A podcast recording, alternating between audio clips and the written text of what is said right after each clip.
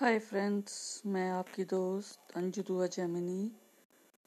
आज मैं पहली बार आई हूँ आपके सामने और मैं आपसे सिर्फ़ एक खबर शेयर करना चाहती हूँ कि आज एक सॉफ्टवेयर इंजीनियर ने पूरे परिवार समेत सुसाइड कर लिया।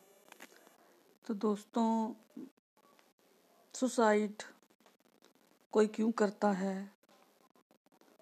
ये हम सब जानते हैं कि इसकी मुख्य वजह है तनाव डिप्रेशन लेकिन मित्रों, मैं अपनी कविता के ज़रिए ये बात कहना चाहती हूँ, आप लोगों के साथ शेयर करना चाहती हूँ कि मान या न मान अतीत रुलाएगा।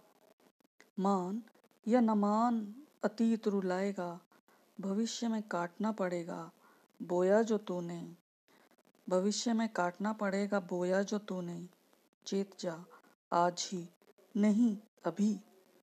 चेत जा आज ही नहीं अभी, याद रख।